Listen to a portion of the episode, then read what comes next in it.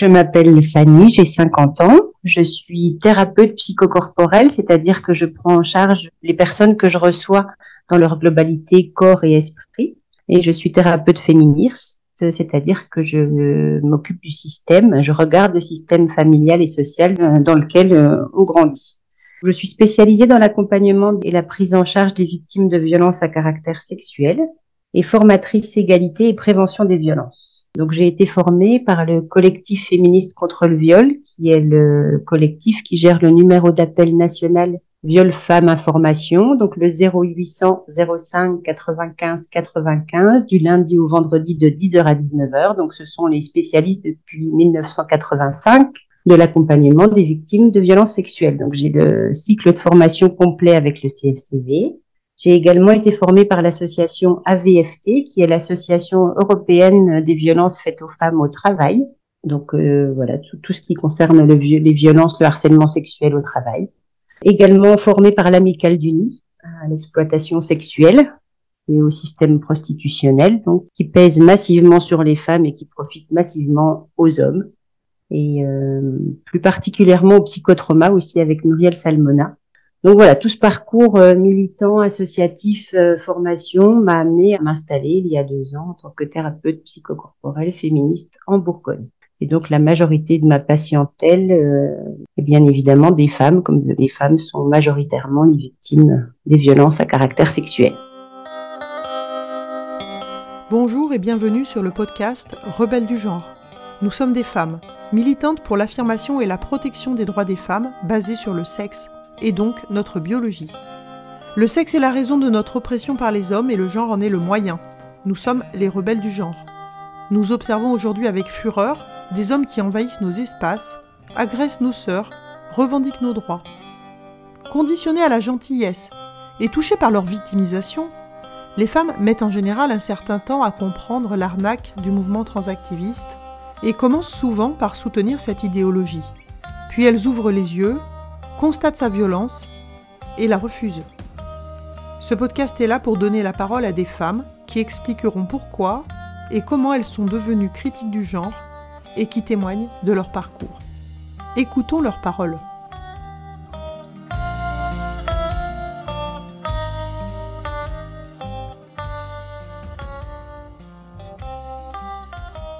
Tout d'abord, c'est vrai que petite à l'école, quand on m'a appris que le masculin l'emportait sur le féminin, c'est un apprentissage qui m'avait euh, choqué. J'ai encore souvenir de ma stupéfaction au moment où euh, j'avais appris cette règle que je trouvais déjà très injuste. Après, forcément, j'ai été confrontée, euh, enfin en tout cas dans ma famille, forcément, j'ai été confrontée à des apprentissages très dysfonctionnels, avec une famille qui était très ancrée dans les stéréotypes de genre mais également euh, racistes et homophobes. Hein. C'est toujours des combos qui se retrouvent euh, majoritairement chez les personnes qui commettent des violences. Donc euh, voilà, j'ai constaté très rapidement qu'il n'y avait pas de symétrie entre ma vie à moi et la vie de mon frère, par exemple, nos libertés, notre place dans la cellule familiale, la non-protection des filles. Hein. Mon frère est mon premier agresseur sexuel et puis son meilleur ami est le deuxième agresseur sexuel de mon parcours l'humiliation des femmes euh, et des filles par l'arme sexuelle et l'arme genrée, par exemple. Les insultes putes, salopes n'ont pas leur pendant masculin. Donc c'est vraiment, euh, voilà, cet apprentissage euh, familial qui, a été la première, la première source d'éveil aux différences de genre. Et puis en, en, grandissant et avec mes formations féministes, j'ai été forcément confrontés à cette inversion sans arrêt de la culpabilité et de la responsabilité des violences qui sont commises par des garçons sur des filles, par des hommes sur des femmes et qui sont toujours euh, reprochées aux femmes. Qu'est-ce que tu faisais là? Pourquoi tu étais habillée comme ça? Euh, Est-ce que tu as dit non clairement? Parce que tu sais que les garçons, voilà, ces bêtises de garçons, c'est comme ça qu'elles étaient nommées dans mon environnement familial et qu'elles ont continué à se reproduire chez les enfants, les petits-enfants donc une distribution sexuelle et genrée qui organise euh, et hiérarchise dans tous les domaines de vie, familiale, amoureuse, sociale, professionnelle, mais aussi de loisirs. Aucun lieu n'est fait et organisé pour les filles et les femmes. Et donc, dans mon parcours militant, je me suis rendu compte qu'on se faisait confisquer cette organisation par et pour les femmes en féminisme avec la non-mixité. Aujourd'hui, c'est un vrai sujet. J'organise des groupes de parole pour les filles et les femmes de 16 à 25 ans La première question qu'on me pose tout le temps, c'est est-ce que j'accepte aussi les femmes trans? Donc euh, voilà, avant de parler des filles et les femmes, c'est toujours les femmes trans qui viennent sur le sujet et euh, voilà, ça a contribué à amener ma réflexion sur cette thématique parce qu'on peut plus parler des droits des femmes sans avoir à préciser de quelle femme on parle, de quelle femme il s'agit, de se faire confisquer les mots et puis euh, de se faire aussi traiter de transphobe, voilà, en occultant complètement les violences sexistes. Je pourrais ajouter aussi, voilà, que effectivement dans, la lutte euh, pour les droits des femmes, euh, les hommes se sont appropriés tous les codes pour violenter les femmes hein, et les nomment aujourd'hui empowerment.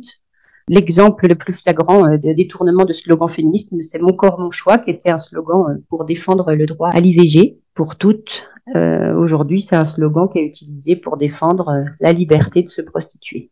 Oui, c'est très choquant, mm. évidemment, mon corps, mon choix. Quand on connaît les combats des femmes pour euh, avoir euh, enfin le respect de l'intégrité de leur corps et qu'aujourd'hui c'est la porte ouverte aux violeurs, c'est terrible en fait.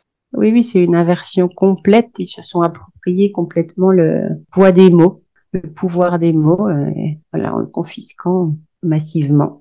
Alors que voilà, la prostitution, on sait aussi hein, que la majorité des femmes qui sont en prostitution, déjà la majorité des personnes, euh, des victimes du système prostitutionnel sont des femmes. La majorité sont issues de la traite des êtres humains avec de l'exploitation sexuelle. Et puis ce sont des filles mineures, beaucoup aujourd'hui. Donc euh, voilà, c'est pas du tout euh, empouvoirant de tolérer ce système qui ne profite qu'aux hommes avec des, des slogans euh, issus des luttes féministes qui sont retournés, appropriés au profit des agresseurs. Euh, voilà, je pourrais ajouter par rapport à la, au système prostitutionnel que j'accompagne également des filles et des femmes en situation de prostitution et que je me rends compte que leur expérience euh, a été initialement de subir de l'inceste dans leur système familial. Donc, euh, quand on a eu un apprentissage aussi dysfonctionnel que quelqu'un qui nous aime, qui est censé nous aimer, est capable de nous euh, violenter sexuellement, on perd toute estime de soi et on est dissocié, fragmenté, donc on est capable de dissocier son esprit de son corps et de tolérer l'intolérable, c'est-à-dire euh, la prostitution. Oui, je crois avoir lu une fois que l'inceste, c'est euh, c'est l'école de la prostitution, en fait. Oui, oui, oui. C'est Céline Pic aussi qu'on a parlé en 2019. Fabuleuse Céline Pic. Oui. D'accord. Est-ce que tu peux euh, maintenant m'expliquer pourquoi tu penses que le, genre, c'est une menace pour les femmes et les droits des femmes, les droits des enfants? Alors, il y a hum, déjà un facteur qui est important et qu'on n'entend plus du tout aujourd'hui, c'est euh, le sexe. Il, euh, se définit par cinq critères.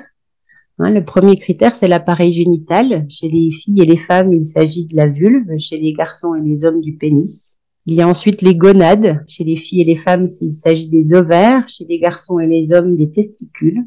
Et puis les gamètes, qui sont les ovules et les spermatozoïdes. Les chromosomes XX ou XY et les hormones, donc progestérone et testostérone. Donc ces cinq critères définissent le sexe biologique, l'appareil génital, les gonades, les gamètes, les chromosomes, les hormones.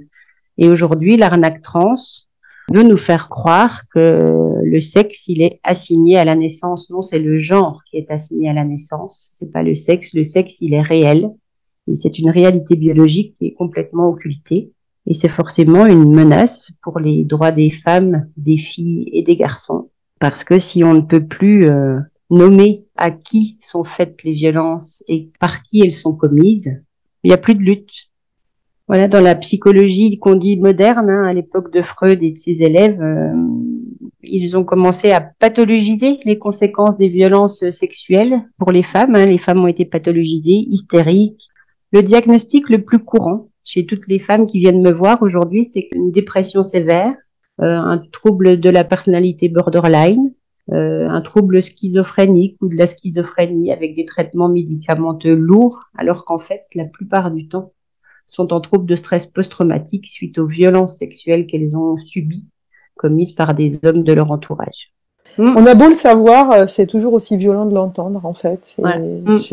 C'est désespérant, en fait, ce système qui est supposé euh, soigner, prendre soin des, femmes, euh, et qui, en fait, les pathologise alors que c'est de la violence Quelles sont, les conséquences normales des violences anormales qu'elles ont subies Ça n'a rien de pathologique. En fait, les mm. femmes, quand on parle de, de psychotiques, schizophrènes, enfin, je trouve que ça, mm. c'est d'une violence inouïe, alors qu'en fait, ce sont juste des femmes qui sont victimes et qui doivent être restaurées dans leur dignité, dans leur intégrité.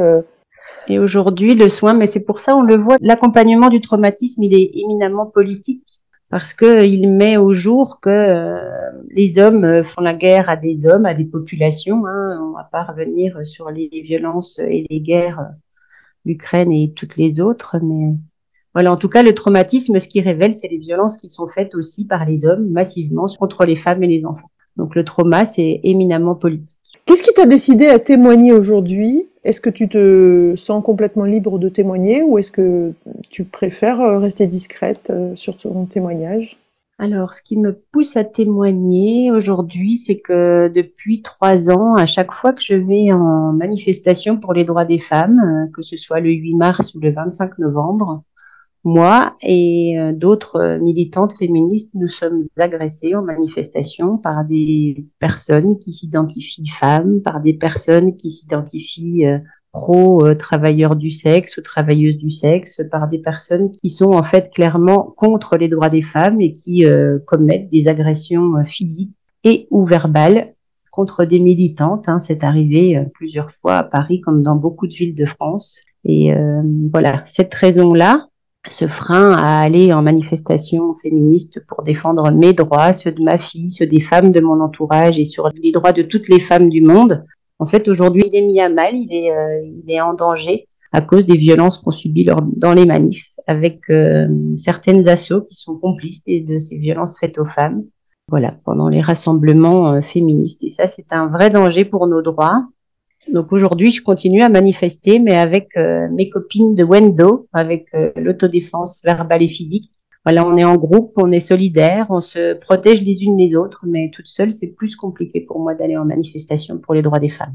Alors là, j'ai deux questions du coup. La première question, c'est euh, les associations qui euh, te font te sentir en insécurité. Ben, ce serait bien si tu les nommais pour euh, dédouaner les autres, d'une part. Et ensuite, est-ce que tu pourrais développer ce que c'est que le Wendo? Oui. Alors, les associations féministes qui sont complices, en tout cas qui ne protègent pas les femmes lors de ces manifestations, j'ai pu constater que c'était le planning familial hein, qui est le premier à avoir sorti le lexique trans également nous toutes qui a des positionnements. Euh, voilà, en tout cas, il y a, y, a, y a des associations qui existent, qui œuvrent. Oser le féminisme, par exemple, est toujours très présent pour les droits des femmes.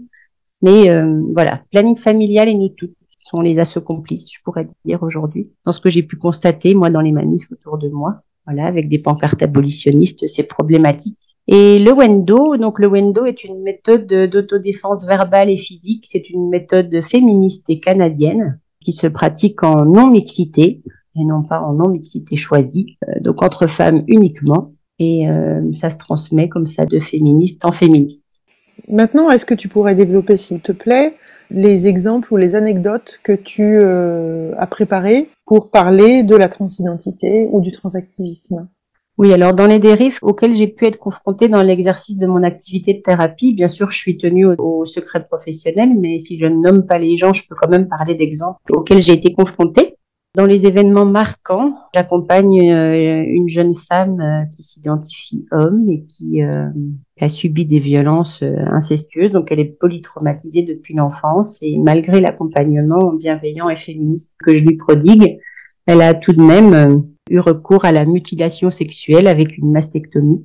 Sous couvert de progrès, je trouve ça très violent. On va dénoncer euh, l'excision euh, des filles euh, en Afrique, mais on ne dénonce pas les mastectomies des femmes blanches en France. Donc, je trouve ça très problématique. Pas des femmes blanches et, et pas que. Oui, d'autant que les mastectomies sont souvent ensuite suivies de hystérectomies, ovariectomie et si la prise de testostérone est trop longue, également de clitoridectomie, puisque le, le clitoris devient trop douloureux pour pouvoir être supporté. Voilà. Ça fait partie des effets de la testostérone. Oui. Donc ça, c'est des vrais dommages et de la boucherie sur le corps des femmes. Un autre exemple euh, antagoniste, euh, on m'a rapporté en séance qu'une femme euh, qui est en recherche de relations, mais qui a beaucoup de difficultés avec les hommes parce qu'elle a elle, elle aussi subi un continuum de violence depuis son enfance. Donc elle serait plutôt attirée par les femmes et elle me confie à quel point elle est heureuse d'avoir rencontré une femme trans qui dit avoir une bite de femme, mais elle ne prend pas d'hormones, sinon sa bite de femme ne bande plus. Donc euh, voilà. Cette femme dit qu'elle est heureusement pour elle, elle est euh, donc c'est une femme qui a une bite, qui est lesbienne et en couple libre. Donc en langage féministe, euh, après avoir longuement réfléchi à cette équation compliquée, moi je nomme cette personne un homme hétéro agressif. Tada On a un couple... on a un couple hétéro en fait, dont l'un a de l'emprise sur l'autre, au point de lui faire croire que elle est lesbienne. C'est ça. voilà, mm. encore une violence de plus. Hein, donc, euh, la machine à convertir les lesbiennes euh, en suceuses de bites. Pardon, je crois que ça, je, ça. je le garderai pas au montage. c'est un truc de fou, franchement. Oui, oui, euh, c'est ouais. incroyable. Vraiment, l'idée de, bah oui, je, je prends pas d'hormones, je suis une femme, bah. je prends pas d'hormones de femme parce que quand même, je prendrais mou. Hein je prendrais mou, ce serait quand même dommage. parce que quand même, il y a un truc important dans la vie, c'est la bite. Bah, c'est la bite, c'est ça, c'est super important. Ne pas bander, euh, hmm. c'est problématique pour une femme. Hmm. Mon Dieu, mon Dieu. Plus loin de l'accompagnement que je fais, euh, j'ai vu un documentaire aux États-Unis sur un pédocriminel multirécidiviste qui était jugé aux États-Unis. Et sa défense, c'était qu'il s'identifiait comme un petit garçon de 8 ans. Donc voilà, l'arnaque euh, de genre, elle peut avoir des dérives jusque-là et c'est un totem d'impunité complet et vraiment euh, inquiétant. Oui, ça c'est vraiment le grand classique, hein, l'homme qui sort la carte du mais je suis une femme, du coup mais je suis opprimée. Bah oui, ça on sait que les femmes sont imprimées, mais euh, tu n'es pas une femme en fait. Non, tu es un agresseur. Mm. D'accord. Est-ce que tu as quelque chose à ajouter, un message à passer aux personnes qui nous écoutent? En tout cas, un, message, je pense qu'on partage beaucoup euh, entre femmes, c'est qu'on est, euh, épuisé par cette nouvelle forme de violence hein, qui est complètement intégrée, passée sous silence et puis euh, admise, particulièrement depuis le Covid et le confinement où les jeunes ont eu recours aux écrans de façon massive. Hein, ils ont passé beaucoup de temps devant les écrans. Donc cette idéologie transactiviste, elle est complètement intégrée, acceptée, sous forme de progrès social par une jeunesse qui entend qu'on peut euh, avoir un sexe ou une, une identité de genre, enfin, quelque chose qui est assigné à la naissance contre notre gré. En fait, c'est complètement dangereux de dire des choses pareilles. Le sexe biologique, c'est une réalité. Les assignations de genre, ça, c'est une construction sociale.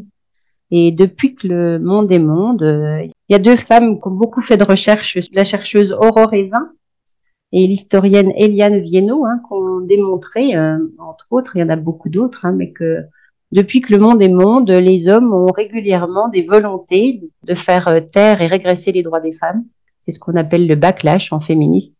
Et euh, voilà, donc ça c'est une nouvelle, une nouvelle arme du backlash, à mon sens. Donc je trouve ça très inquiétant parce que c'est vendu sous forme de progrès social, alors qu'on le voit bien avoir une bite de femme, voilà, je sais même plus, être lesbienne, euh, en couple libre. Voilà, c'est une arnaque totale. On ne sait plus nommer euh, qui est qui. Et moi, en tant que femme, on me demande régulièrement de me définir euh, plus que ça. Et je refuse de me définir plus que sous mon statut de femme. Je suis une femme. En fait, il y a une chose très simple, c'est qu'il n'existe rien qui de près ou de loin ressemble à une bite de femme. Ça n'existe pas. c'est comme les licornes, ça n'existe pas. Comme les licornes. Oui, nous par contre, on a un joli clitoris, hein, qui est le seul organe euh, de la, du règne vivant, qui est uniquement dédié au plaisir. Euh, je crois que tu, euh, tu voulais parler du fait que, les, enfin, la notion de continuum des violences et le fait que les violences sont masculines. Oui, une chose qui est importante, c'est de nommer, moi en tant que thérapeute psychocorporelle spécialisée dans l'accompagnement des victimes de violences à caractère sexuel, c'est important de dire que euh, les premières concernées par ces violences à caractère sexuel sont les filles. Il y a plus de 120 000 filles mineures qui sont victimes de violences à caractère sexuel aujourd'hui en France. Il y a 96 000 femmes qui sont victimes de violences à caractère sexuel aujourd'hui en France. Et Voilà, donc ça fait quand même plus de 200 000 filles et femmes victimes de violences à caractère sexuel chaque année. Et donc euh, que 99% des personnes condamnées pour viol en France sont des hommes. Et 97% des personnes condamnées en France pour agression sexuelle sont des hommes. Donc si on ne peut plus nommer qui commet les violences à caractère sexuel et qui les subit, on nous enlève complètement la possibilité de dénoncer ce continuum des violences qui commence majoritairement pour une fille sur cinq au sein de sa famille, qui s'aggrave euh, entre 15 et 19 ans, les violences sexuelles toujours, hein, dans, en dehors de la famille, donc au sein de son premier couple, de ses premières relations hétéro, et qui se perpétue après au travail, dans la rue. Euh, voilà. Le continuum des violences, euh, c'est quelque chose qui est très important à dénoncer. Je veux dire, les filles et les femmes ont, on subi une éducation sexiste, on subit des expressions, des publicités sexistes, des insultes sexistes, la langue française et son masculin qui l'emporte, le harcèlement de rue et dans l'espace public, les injonctions à la beauté, à la minceur, la contraception, la maternité, l'IVG, les tâches ménagères, euh, l'égalité professionnelle, aussi les mariages forcés, l'excision, le harcèlement sexuel au travail, dont une femme sur trois sera victime au cours de sa vie. Voilà, les agressions sexuelles et le viol. En France, une femme est victime de viol ou tentative de viol toutes les sept minutes. Et on sait que les petites filles mineures, c'est deux fois plus, donc c'est impressionnant. La pornographie, la prostitution, ce continuum, il est présent, il est réel, c'est une réalité euh, de femmes, de filles et de femmes et ces violences sont massivement commises par des hommes. Donc c'est important de pouvoir continuer à nommer qui sont les agresseurs et qui sont les victimes. À mes sœurs, parce que j'aime beaucoup développer la sororité, donc à mes sœurs, les femmes et les filles, euh, j'aimerais leur rappeler que depuis toujours, et c'est Andrea Dworkin, il l'a dit la première, depuis toujours les hommes ont le pouvoir de nommer, un pouvoir grandiose et sublime. Hein. Il leur permet de nommer, euh, de définir les champs d'expérience, donc euh, c'est quelque chose qu'il est important, à mon sens, de garder, s'approprier. C'est notre expérience, c'est nos vies, c'est nos. Euh, donc voilà, vous n'êtes pas seul. Personne ne peut vous dire que vous n'avez pas le droit de vous appeler euh, femme. Personne ne peut vous dire ce qu'il a envie d'exiger dans la sexualité avec vous. Personne ne peut vous dire que vous êtes né dans le mauvais corps. Votre corps, il est, il est parfait tel qu'il est. Je le dis tous les jours en accompagnement à toutes les femmes que je reçois parce que toutes les femmes se trouvent trop vieille, trop grosse, trop petite, trop euh, cheveux gris, trop comme ci, trop comme ça. Votre corps, il est parfait tel qu'il est. Donc euh, votre corps, euh, chérissez-le plutôt que de voilà. Alors j'aime pas trop parce que c'est des injonctions qui sont faites aux femmes toujours et encore de, de chérir leur corps, de prendre soin d'elles. Donc j'aurais plutôt de dire envie de dire aux hommes arrêtez, lâchez-nous le corps, lâchez-nous Lâchez-nous tout court, notre corps nous appartient, nous en sommes les seuls propriétaires et il est parfait tel qu'il est. Nous sommes nos corps, nous sommes nous nos sommes corps. nos corps, voilà. Nos corps sont parfaits tels qu'ils sont. Merci d'avoir écouté notre parole et n'hésitez surtout pas à partager le plus largement possible. S'il vous plaît, signez la Déclaration des droits des femmes basée sur le sexe, womensdeclaration.com. Rejoignez-nous, n'ayez plus peur. Ensemble, nous ferons changer les choses. Si vous souhaitez témoigner, contactez-nous. Et à bientôt pour un nouveau témoignage de Rebelles du genre.